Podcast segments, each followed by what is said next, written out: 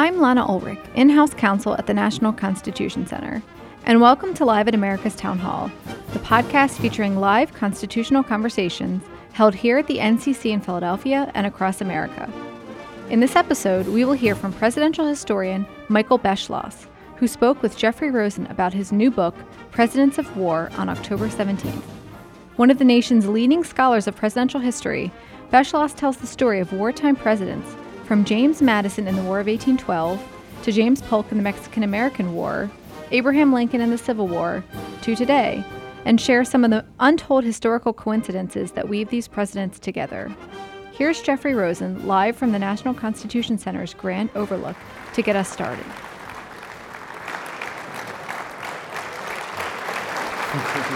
Thank you for being here.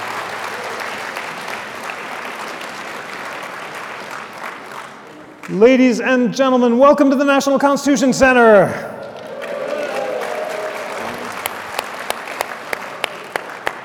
To inspire our extraordinarily distinguished guest, who's been to the Constitution Center many times before, I'd like you all to join me in reciting our inspiring mission. Michael, here we go, and it's a very well trained congregation. So I, I can see already. That's wonderful. the National Constitution Center is the only institution in America chartered by Congress to disseminate information about the U.S. Constitution on a nonpartisan basis. Beautiful. It is so urgently important, friends, in these polarized times, to open your minds and ears to arguments on all sides of the constitutional debates at the center of our national life. And that's why these town hall programs exist. Okay, ladies and gentlemen, Michael Beschloss literally needs no introduction. He's an old friend of the Constitution Center who's spoken here many times before, most recently for his last book on presidential courage when he was interviewed by David Broder, that great dean of American journalism.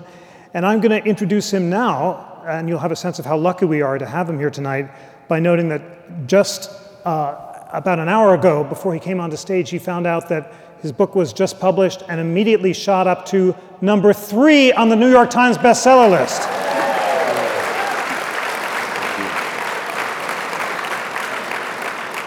Following Bill O'Reilly and Tucker Carlson, which is a pretty impressive. We're, we're not partisan here at all. Not at all. but for such a substantial, uh, illuminating, serious, but narratively engaging work of history, to uh, become a national bestseller immediately is both a sign of the hunger in America for substance and also to Michael Beschloss's astonishing skill as America's leading presidential storyteller. Please join me in welcoming Michael Beschloss. Thank you. Thank you. Thank you all very much. Uh, and the fact, that I love being here and I hope to come back more often in the audience. Uh, my older son, Alex, is a medical student at the University of Pennsylvania, so I've got an excuse to come. We're so glad you're here. Thank you. The Constitution is a theme throughout this book, and your overriding message is that the framers would have been appalled by the present state of presidential power because they expected Congress, not the president, to make war. Tell us more about what the framers expected. Well, what they thought was uh, everyone can hear okay. I guess if you can't hear, you can't respond. Even in the back? uh, okay, thanks.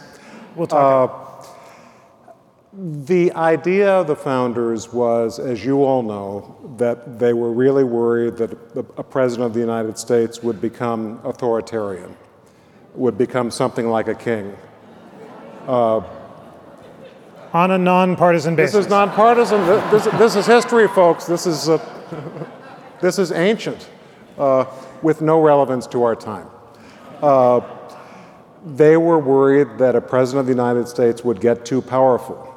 And one of the ways that they knew that kings of England and other monarchs and dictators in Europe got powerful was if the king became unpopular, one way that he would restore his popularity would be to fabricate a reason for an unnecessary war the country would go to war, the nation would unite, and everyone would love the king, who was the chief commander. The founders were terrified that that would ha- happen with presidents of the United States, that they would get the United States involved in unnecessary wars for political reasons, for their own glorification. Uh, and as a result, when they discussed the Constitution right here in Philadelphia, 1787, there was a debate over how you do that. And what they decided was give the war power not to the chief of state, as was the case in England, but give it to the Congress to make sure that you didn't have this terrible thing happen. And one of the people who felt the most strongly about this was the gentleman we just saw in the next room, James Madison. So uh, the way I look at Madison is great founder, not a terrific president. And as I write about him in the book, uh, in 1812 he is running for reelection, and he is seduced by members of Congress, beginning with the Warhawks, who say, We've got to have a war with England. Uh, the British are harassing our ships, and what's more, wouldn't it be nice to have a war that we could use to grab Canada so that Canada can be part of the United States?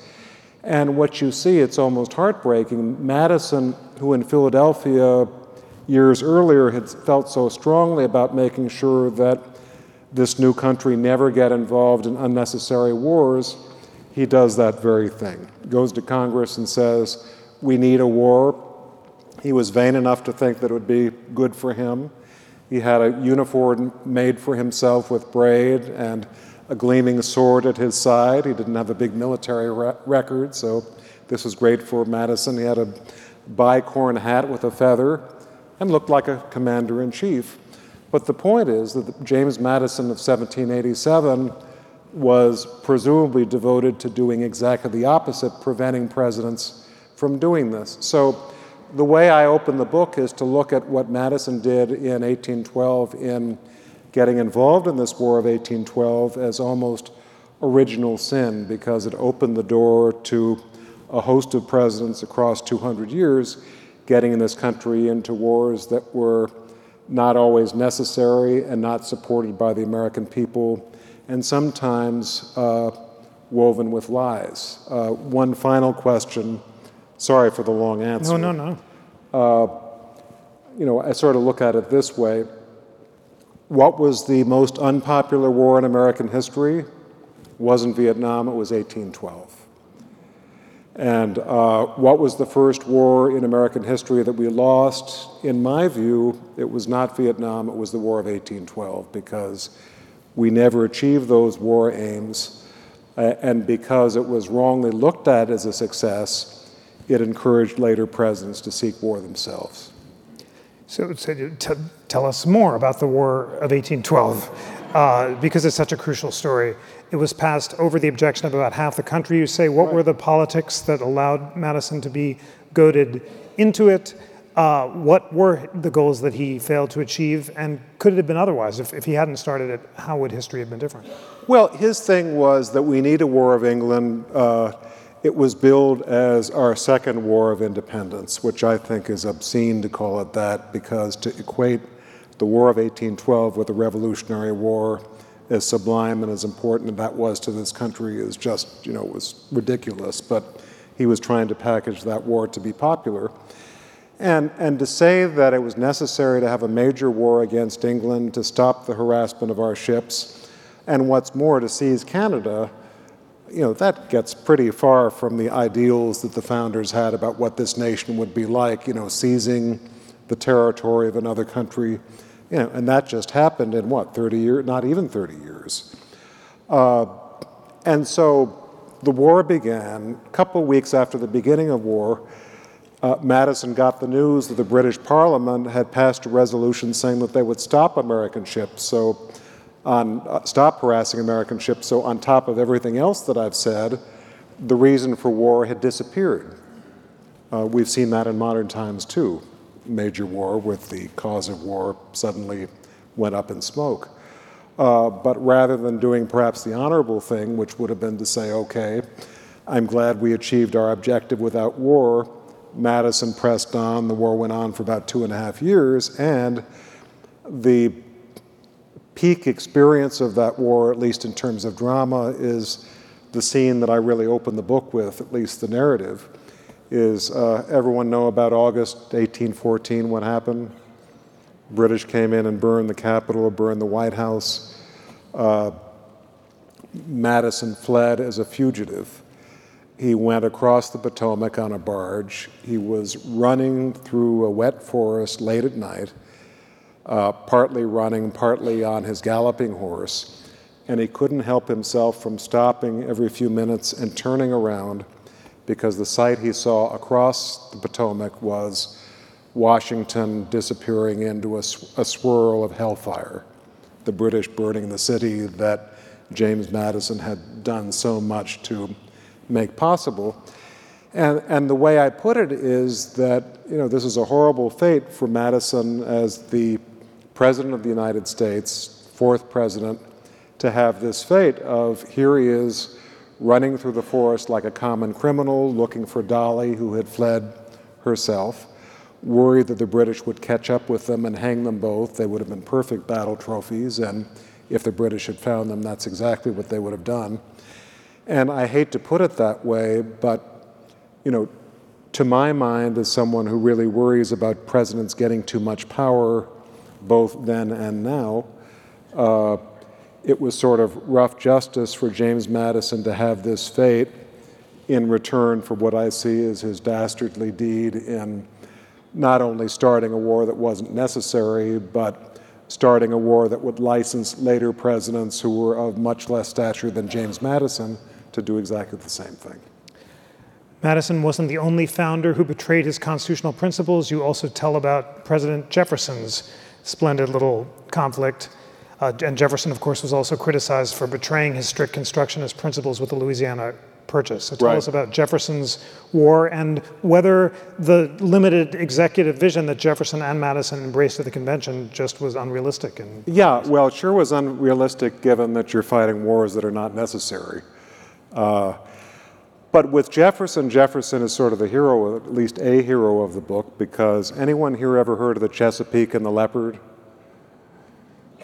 All right, well, one or two, uh, if you read this book, you will learn all about it. Uh, uh, 1807, June, off of Norfolk, we had a ship called the Chesapeake. The Brits had a ship called the Leopard.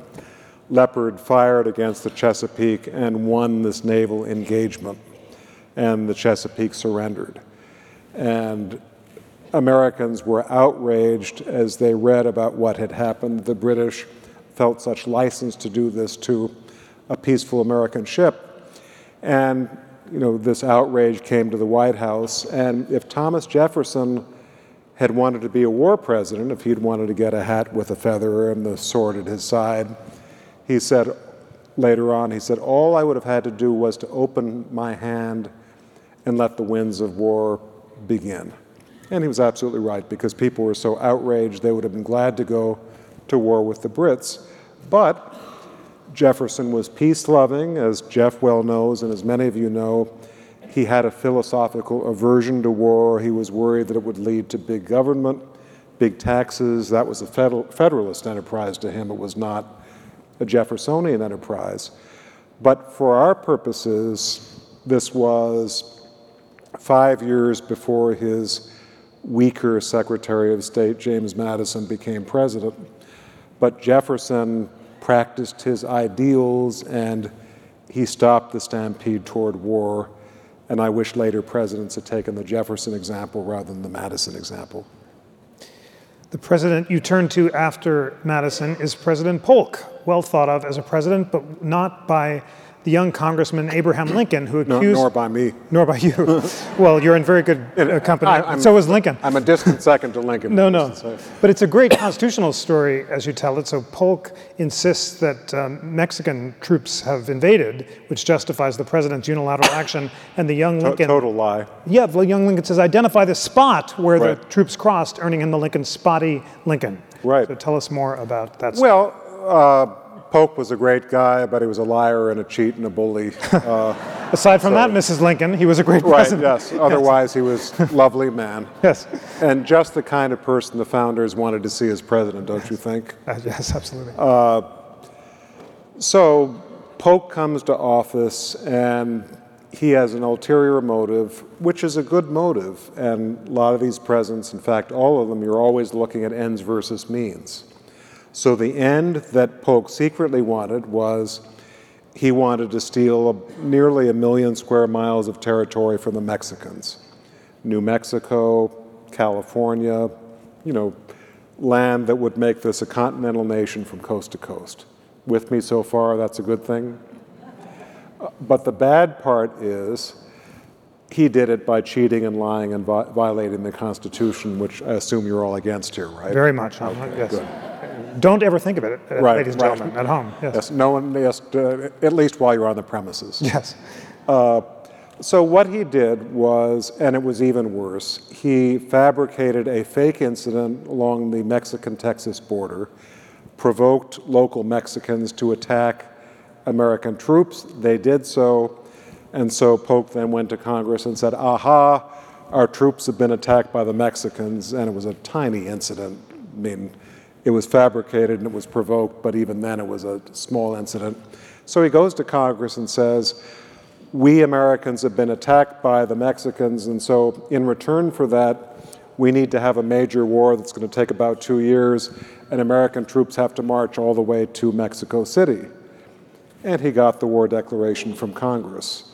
And the war did take about two years, and the result was that as part of the settlement, he said to the Mexicans, if you want peace, part of this is going to have to be that you're going to have to give up all those square miles of territory to the United States for a nominal fee, and that's what they did. So, as I say, the good part is that we became a continental nation, but the bad part is you had a president who was doing even worse things than Madison had, and a very bad example for later presidents.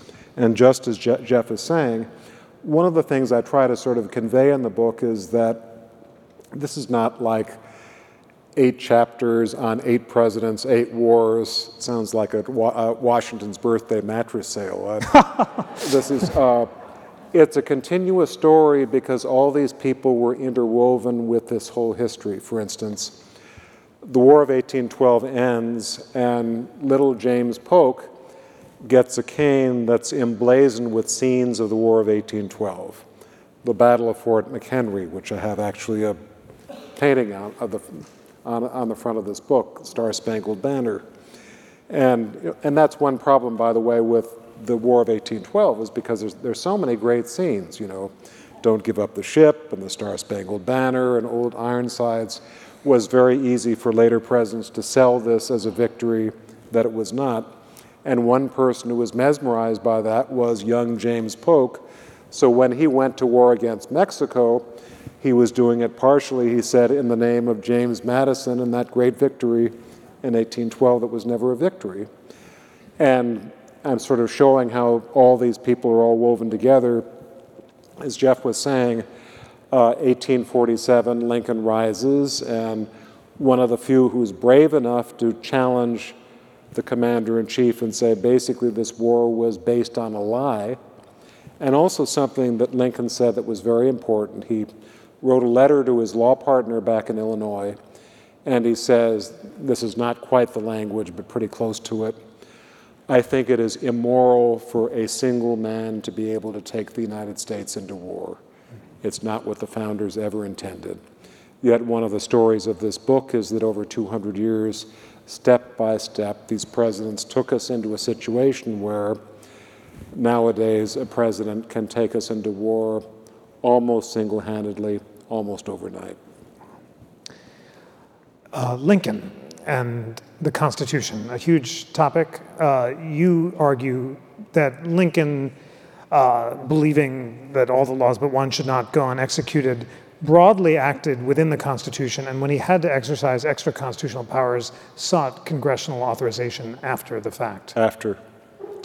Of course, there's a contrary view that he that he broke the Constitution. Tell Right. us why you think that ultimately he was a constitutional Well, president. this is why I cut Lincoln some slack. Uh, number one, I come from Illinois. They'd never, never let me back in if I didn't. uh, but the real reason is that I hate it when there's even a question of violating the Constitution, needless to say, especially here. Uh, and beyond that, I looked, did the president do this out of a lust for power and expanding his own authority? There's no sign of that with Lincoln. When he did this, he did it modestly. It pained him to do it. He felt that it was necessary to fulfill his oath of office to defend the Constitution, which says that states cannot secede. And he also very explicitly, and no later president did this when they seized too much power, from my point of view, he said, I want it to be known by future presidents that in, for instance, suspending habeas corpus or some of the other corner cutting that he certainly did, I do not want this to be a model for later presidents. This is something I'm doing because I think it's absolutely necessary and I'm not enjoying it. It's because there's a national emergency. So the question you have to ask is this someone who wanted to be an authoritarian and war was a great excuse to become one?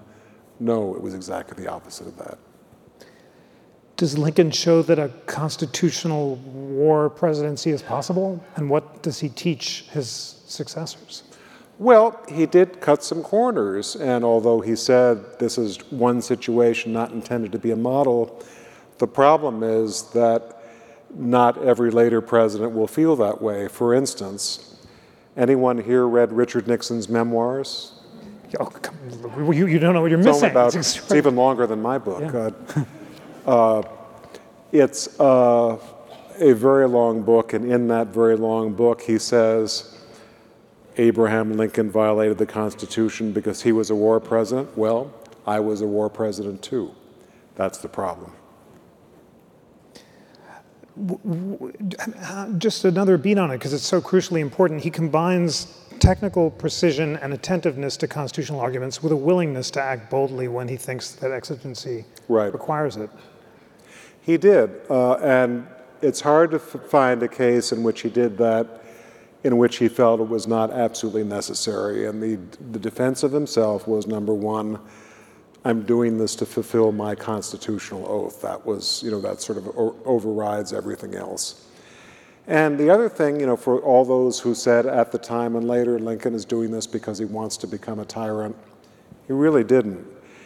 And if you think of the kind of temperament that the founders wanted to see in a president, of modesty and restraint, in other words, George Washington. In terms of temperament, Lincoln really lives up, lives up to that ideal as I see it.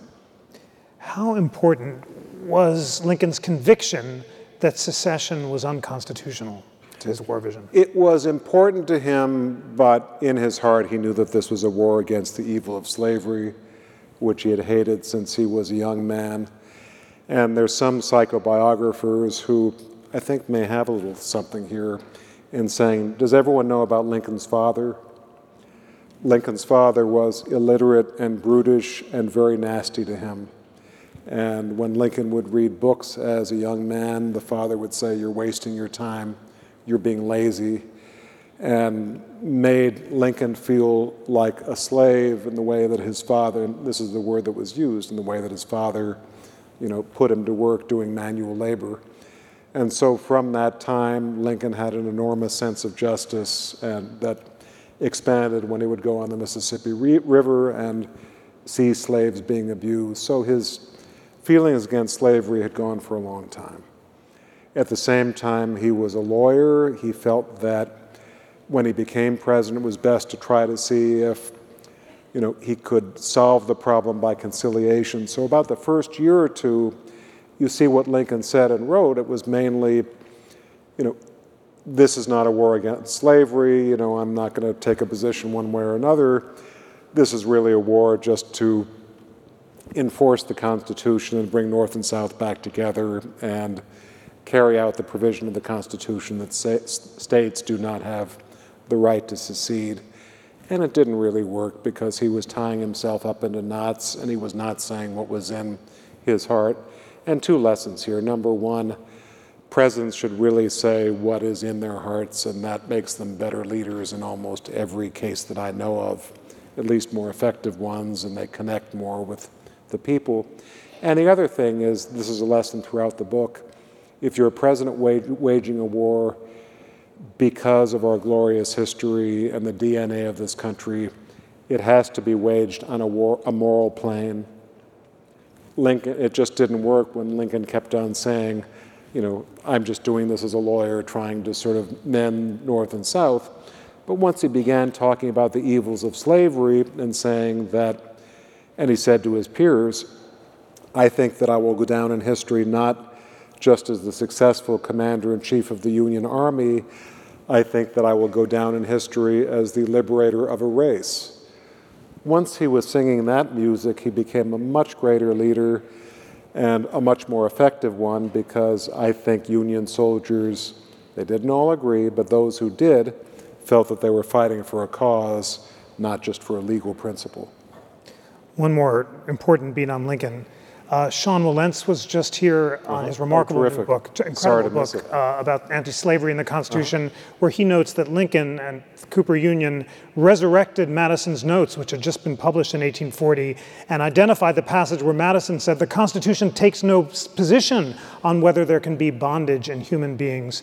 And Lincoln then announced the new birth of freedom right. and thought that a constitutional amendment was necessary. This is the time fulfill. to go beyond. Absolutely. Exactly t- tell us more about the evolution in his thinking about slavery and the Constitution. Well, well, Lincoln had been a pretty or- orthodox Whig politician before, and I'm, I'm not. I'm not very political by nature, but sometimes I can't resist. He read history, and even better than that, he read books, uh, and and did not did not have it as a badge of honor that he did not read books. Uh, uh, you, I, am making a point. It's, this is not a political. We, it's I, fine I to say, applaud for reading books at the National yeah, Constitution Center. The, the point I'm trying to make is that one thing that unites all the leaders that I read that I write about here, and you know, I think reading books should not be a political issue. No. Uh, every single one of them read history, uh, some more than others, and two examples really stand out to me. Number one, uh, Abraham Lincoln, who had, what, about a, a, year and a half of formal education.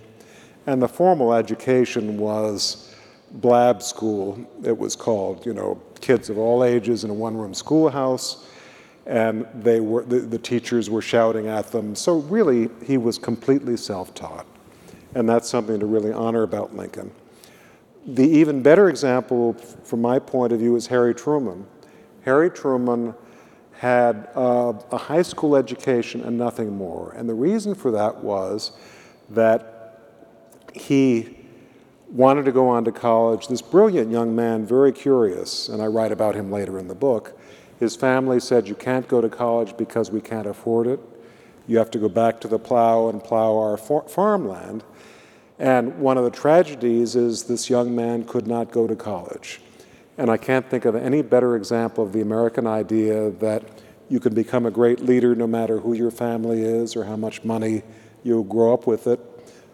But you can teach yourself and become a great leader. Harry Truman said he couldn't function as president without knowing history because he said that uh, when he had a tough problem, he would always think back to, and he's probably better read in presidential history I think more than almost any other president that I can think of, even though he didn't have a college education.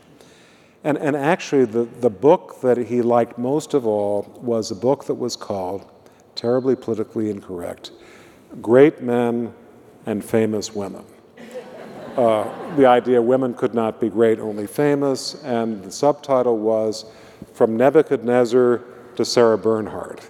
So as you can see, this book covered a wide swath of human experience. and so what Truman said was, when I had to deal with a problem like dropping the bomb or Korea, I thought back to that book, and I doubt if he thought back to Nebuchadnezzar or Sarah Bernhardt, but he would think about Abraham Lincoln or General Jackson, and there was enough of a parallel that they would enlighten him at a time that he was tired and had to make about 90 decisions at once. But that is what helps a president get through particular war. One is religion, one is your friends and family. You know, I deal a lot in this book with how these eight presidents had an experience that no others have shared, no other Americans, no other American presidents, which is to send that many people off to die. Uh, and so essentially, what kind of things are common through them? And these very different people have a lot more things in common than you might think. This is a profound uh, point. Uh, Ma- Madison insisted that only through the study of history could citizens be worthy of uh, citizenship in the republic, right. and and Washington said the science of government. So, in fact, could I interrupt for a second? Please. And another part of this, and you know, the reason why I think that reading and writing history is sacred is not just because I do it and Jeff does it, but that gets into the kind of country our founders were trying to establish. If you were in England, there was no history because the king would make the decisions. The documents, for the most part, were not released to the public. If the king made mistakes, and he made a lot of them, you'd never hear about it, so the mistakes were erased. The founders, by contrast, said, in our republic, we're going to do it differently. We're going to keep exact documents of everything. You know, anyone seen the notes that were taken at the Constitutional Convention? Took a while for them to become open, but they made sure that there was a record.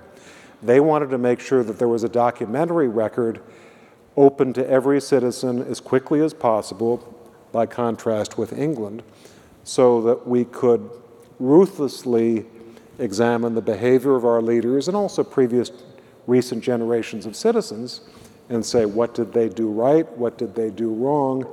And we'd benefit from that.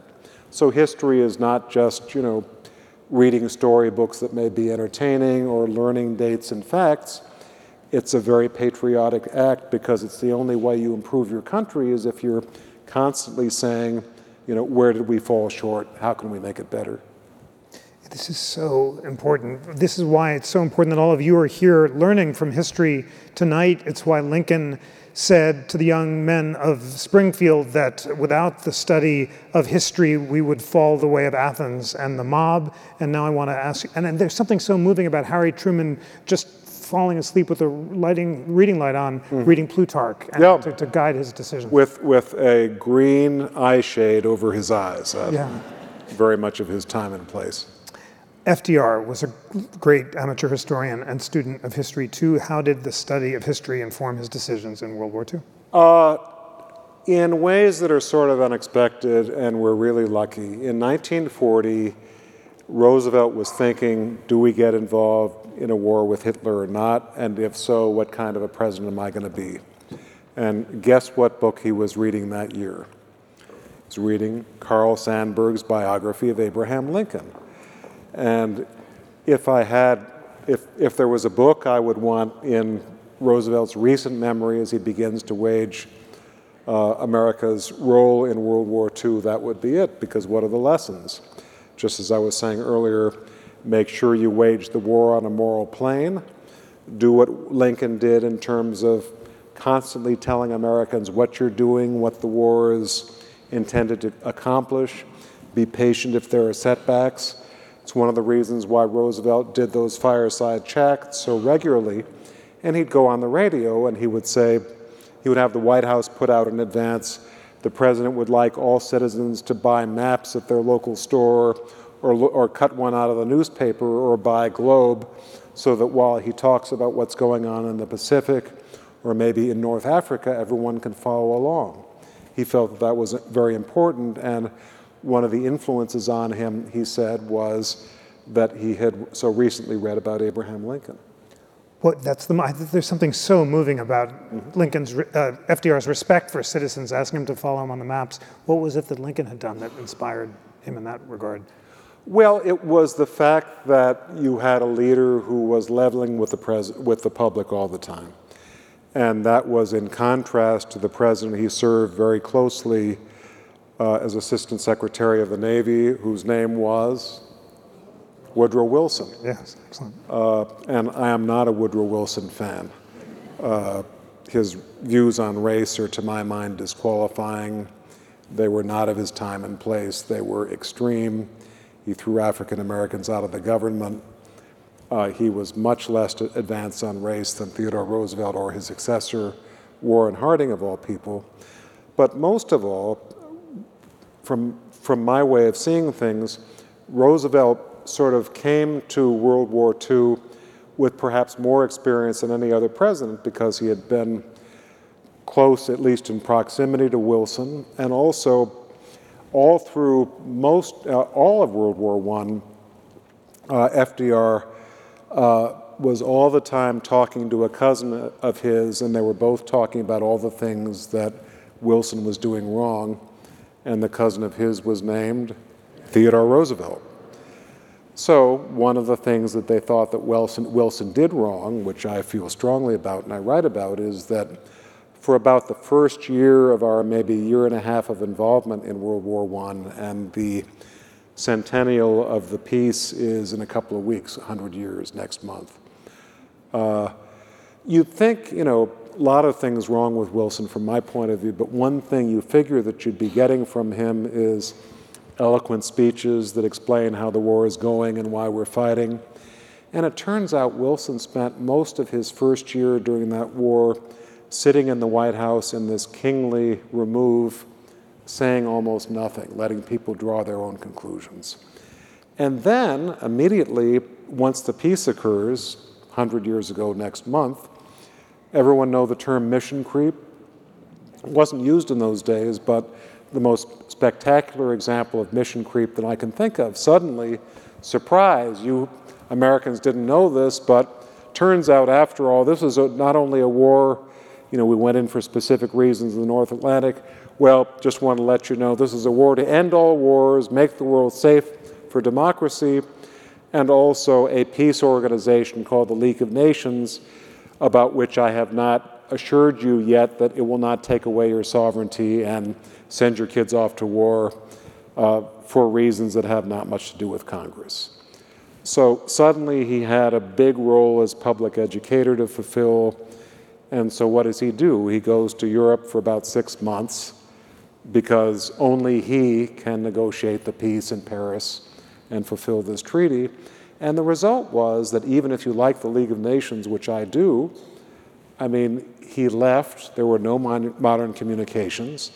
And the result was he left the field in this country totally to the people who hated the League, like Henry Cabot Lodge. And they spent those six months telling Americans why it was a terrible idea, so that by the time Wilson got back, it was impossible. The League never became what it should have been. And Wilson, because of one mistake after another that I've mentioned, the League doesn't happen. You can make the argument, which I would, it leads to the rise of Adolf Hitler and the onset of World War II. So, mistakes that had big consequences. Uh, we're going to have to get the Wilson Anti Defamation League for what I have said. But, uh, but anyway, long way of saying, in Roosevelt's mind, you were asking about history all throughout World War II, were all the mistakes that Woodrow Wilson had made, especially his failure to get Americans to understand and back the League. That's why Roosevelt made such an effort, really beginning at about the middle of World War II, to explain to Americans not only do we have to win World War II, which he rightly called the Survival War, which is a title chapter, a chapter title of mine.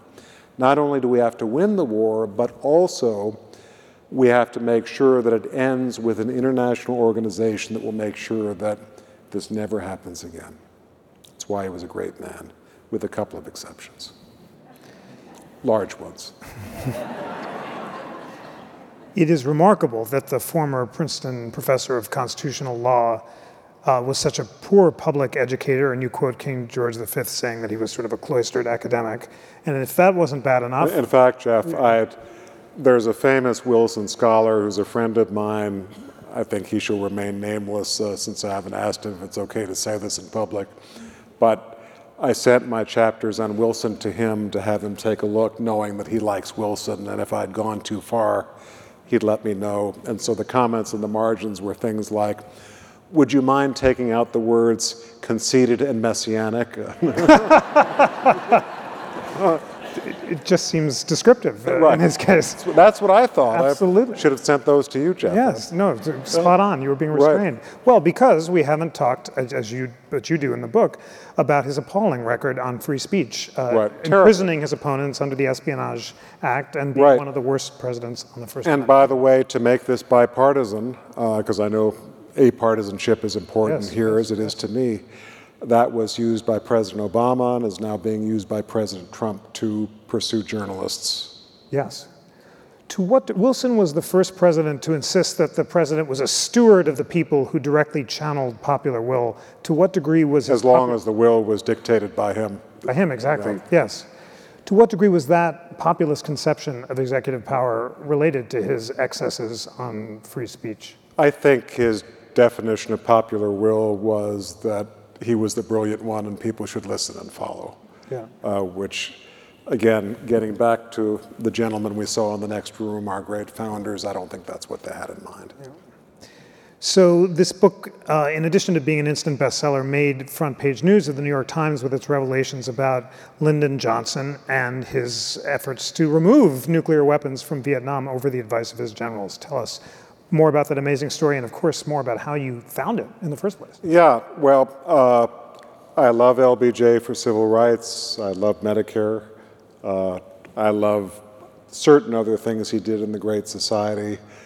Uh, I don't love him so much for most of Vietnam, which I think is one of the great catastrophes in American history and which he could have avoided. Uh, and one of the stories I show is that not only did he make monumental mistakes in Vietnam, but uh, you know, I did these two books on Johnson's tapes. You know, he made 700 hours of tapes of his private conversations that are just an unbelievable source on his private thinking that we never would have had otherwise. And one of the worst moments in the course of that was in early 1965, and I have it in the book, the month that he's beginning to send off large number of young idealistic Americans to fight in Vietnam and telling them, go get a victory, we'll get it soon.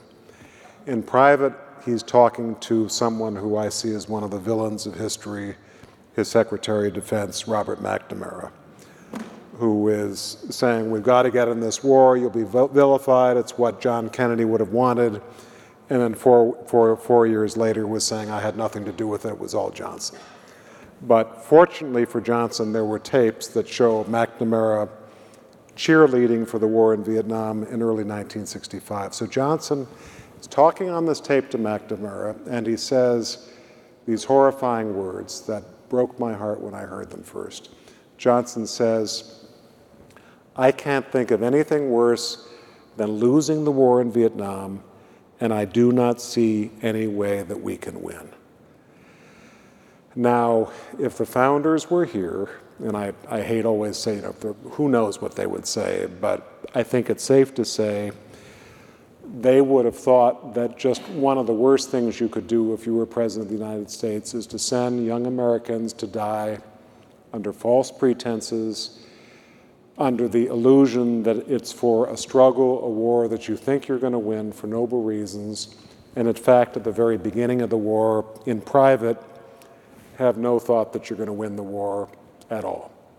And when I first heard that tape, I thought, well, maybe everyone gets discouraged, maybe he was just depressed. Johnson was very subject to depression. But I had, I, at the time I was working on this, I knew Lady Bird Johnson, who died in 2007, and got to know her pretty well. So she kindly gave me the unpublished parts of her diaries. She taped a diary almost every day.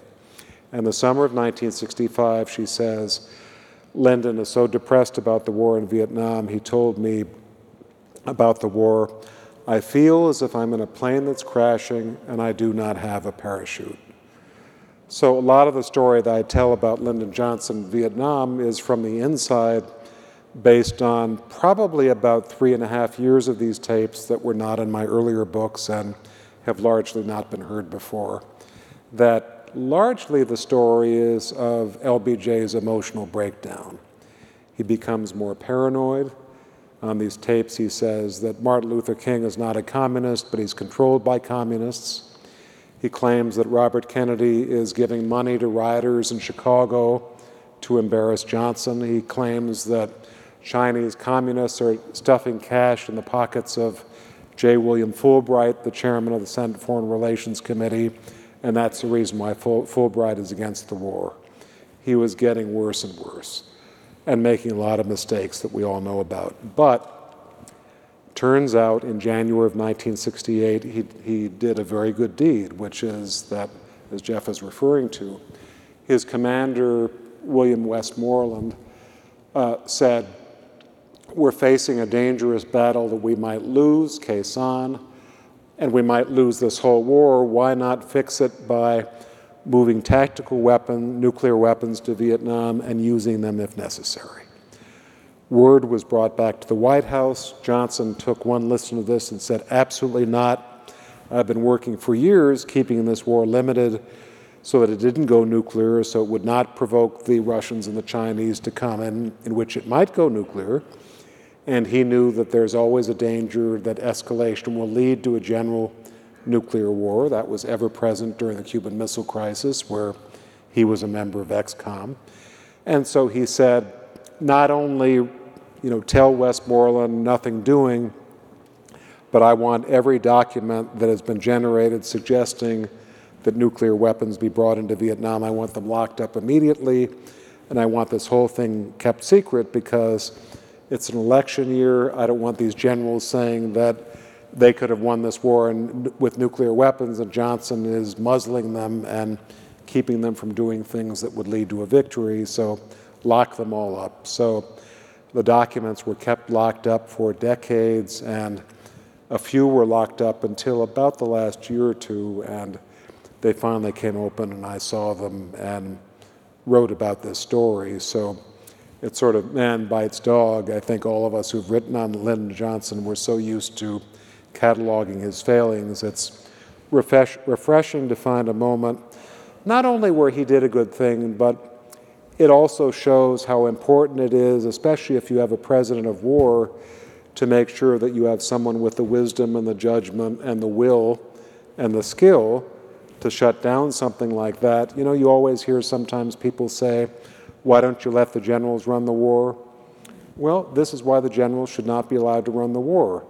They have a point of view that is what it should be, you know, how you deal with the, the mission that's been given to them militarily, but they do not have the broader view that is the view that is only held by the President of the United States, and that is exactly as the founders expected. It is time for questions from the audience. In your scholarly opinion, which American war or wars were justified? Well, I think you can make an argument that they were all justified at one level or another. Uh, and also, I hope it goes without saying, the, the people I admire most in this book are not the presidents, but the soldiers. We should be so proud of the record of our soldiers over 200 years. And, and what, Thank you for that. What, and what drives me crazy is when the enormous heroism of those great soldiers is not matched by heroism in, in our presidents. Uh, you know, that's what this, you know, I measure our presidents against a standard of perfection, but that's what the founders wanted. You know, they were idealistic that, you know, you could have leaders that were functioning in a society that worked better and was more noble than any, any before. So, uh, so in any case, you're asking which of these wars were justified.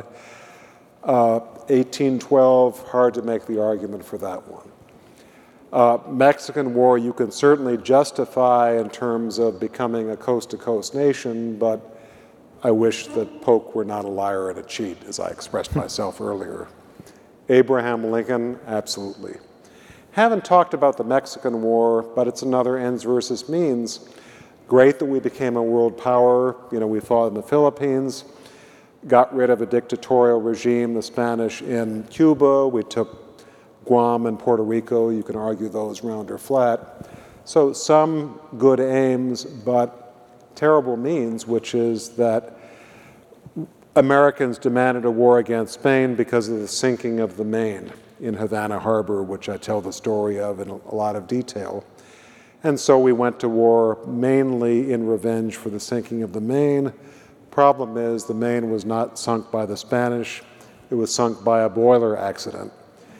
You couldn't go to war against a boiler, but you could go to war against Spain, and that's what happened. So the ends, absolutely, the means, a very bad model for later presidents who, and earlier ones who got us into war for false reasons. Uh, Woodrow Wilson, you know, yes, I could argue for World War I, but I think he was a terrible war president, as I've said. FDR, World War II was a noble cause, although I'm very tough on Roosevelt for interning the Japanese, and I really think he could have done a lot more to thwart the Holocaust earlier. Uh, Truman, whom I, one of my heroes, unfortunately not in this book. Uh, at the time of Korea, he became the first president not to bother going to Congress to ask its permission in a war declaration. Uh, what did the founders say about requiring presidents or requiring a war declaration from Congress if a war is going to happen? I think we'd agree that the Constitution says you have to do it. Truman violated the Constitution, never asked for one. So that, decade and a half later, LBJ wants to get involved in Vietnam based on a Gulf of Tonkin, uh, Gulf of Tonkin episode, which he calls an unprovoked attack against the, an American ship. A, it wasn't unprovoked. B, he quickly found out there was never any such attack, yet goes to Congress, gets a, doesn't ask for a war declaration once again. His aide said, why? Uh, Johnson says, well, Truman didn't ask for one, I don't have to either. Mm. You're always setting precedents for your successors. Don't do bad things like that, Harry Truman. Uh, so Roosevelt, uh, uh, Johnson did not ask for a war declaration. And for the next decade, Johnson and Nixon fought this horrible war for nearly 10 years on the basis of a flimsy resolution from Congress based on an episode that had never happened and was filled with lies the founders would have been heartbroken if they had seen that our presidents had come to this, I think. And by the way, I repeat, our soldiers in Vietnam were as heroic could, as could be. I wish our presidents had not let them down.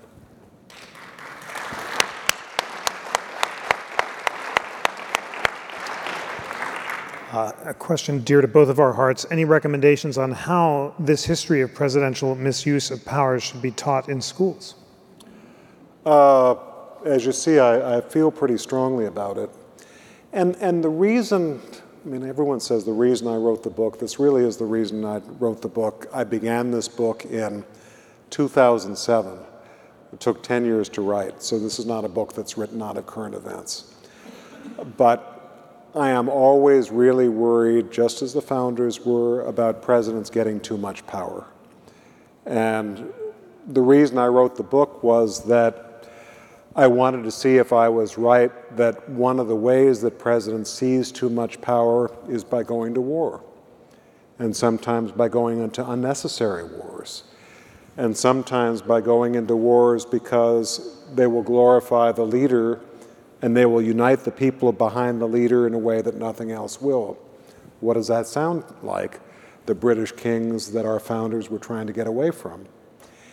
And I think that if presidents are trying to accrue power for themselves, uh, I think that is never a good thing, and the history of war is that it gives them a big opportunity that they don't have at other times because if Americans are scared and if they feel strongly about the aim of a war, they will permit certain things that they might not permit at other times.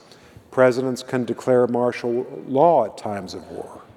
You know, when presidents have these, uh, and they still have them, began with Eisenhower, presidents will have an emergency exercise of what they will do if there's, let's say, a nuclear attack on the United States. And at least in the old days, Eisenhower and some of his successors, they'd have a real drill, and his helicopter would land outside the Oval Office, and the president would get on the helicopter, and the helicopter would fly to the secret underground command center where a president's supposed to go, even to this day in Virginia, if nuclear war is about to happen.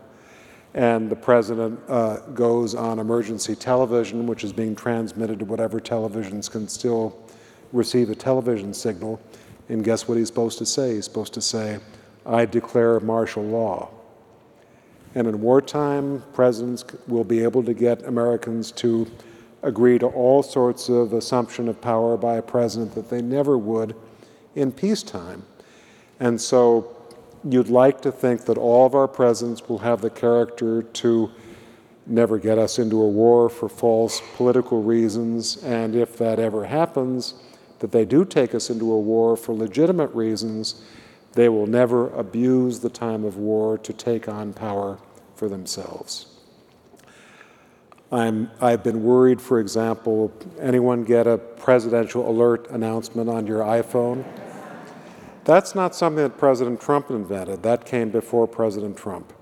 And I heard about it before President Trump, and I didn't think it was a very good idea when I first heard about it because maybe the purpose of that is to send a message about a hurricane or about something else, but in the wrong hands to give a president the opportunity to send you messages on your iPhone at any time of the day or night, that is a potential for an abuse of presidential power that chills my blood, and I hope we never have a president who does abuse it in that way.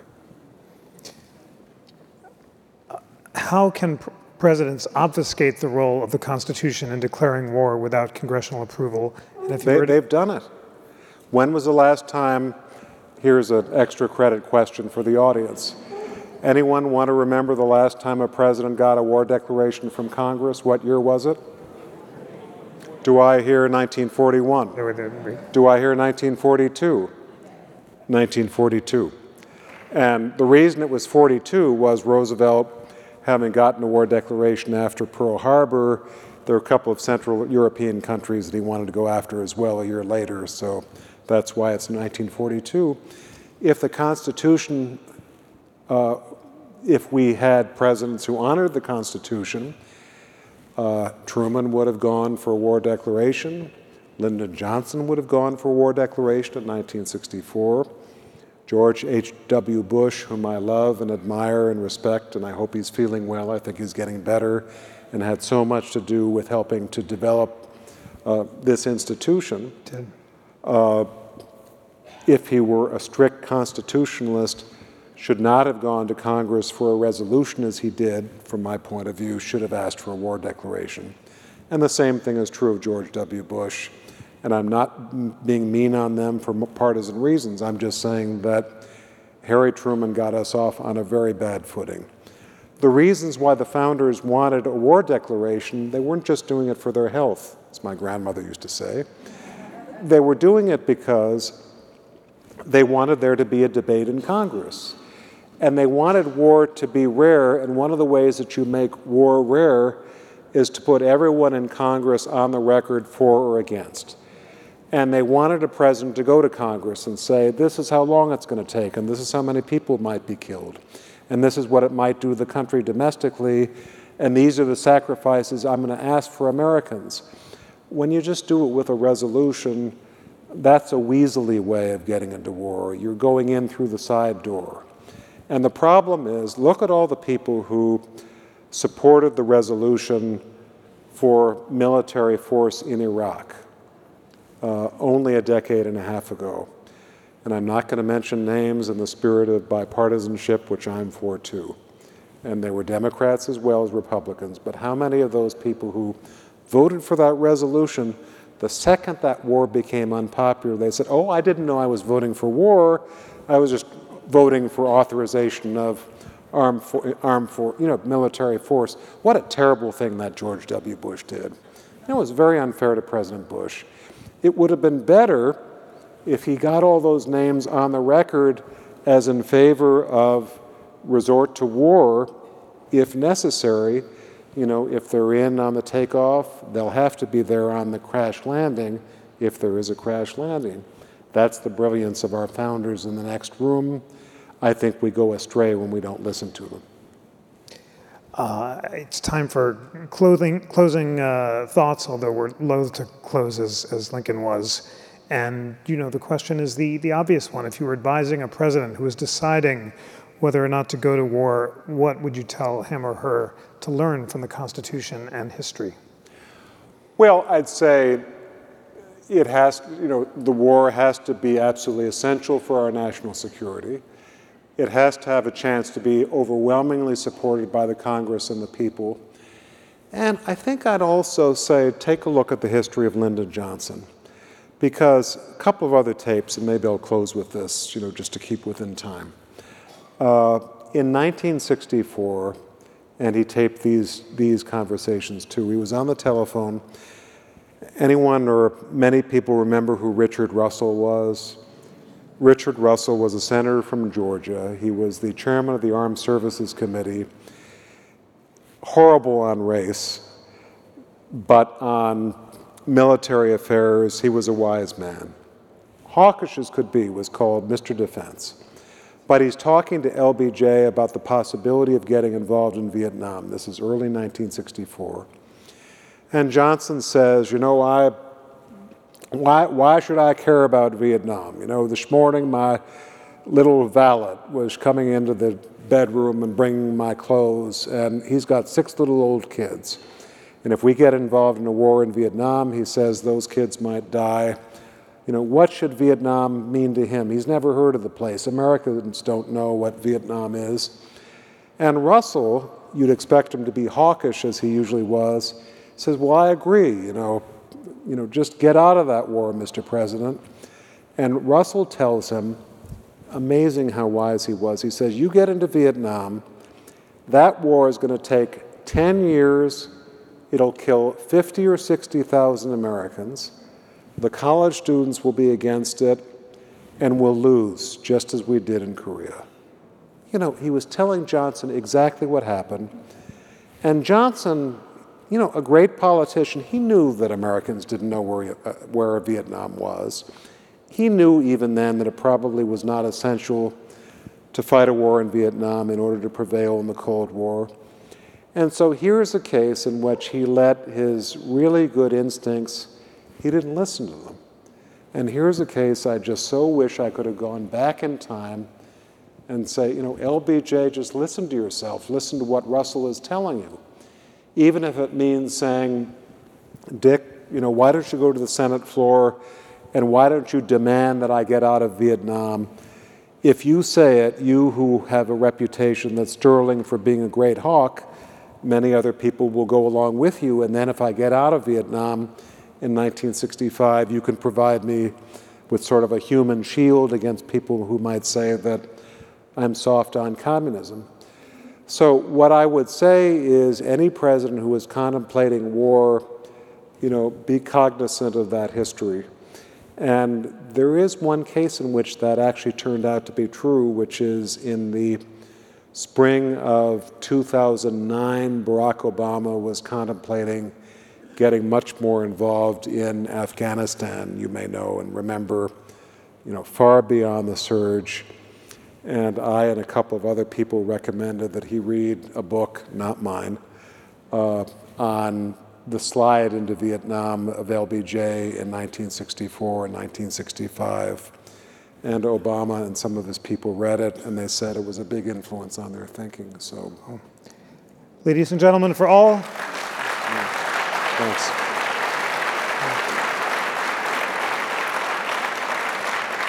I, I, I was going to invite I was going to invite applause for the precisely the same point for, for all he has done to inspire Americans from presidents to all of us to educate ourselves about American history. Please join me in thanking Michael Beschloss. Thank you. Uh, thank you.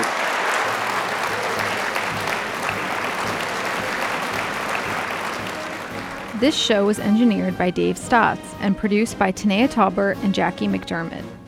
If you enjoyed this constitutional conversation, please rate and review us and tell your friends about it. And also check out our companion podcast, We the People, a weekly show of constitutional debate that's available wherever you get your podcasts. On behalf of the National Constitution Center, I'm Lana Ulrich.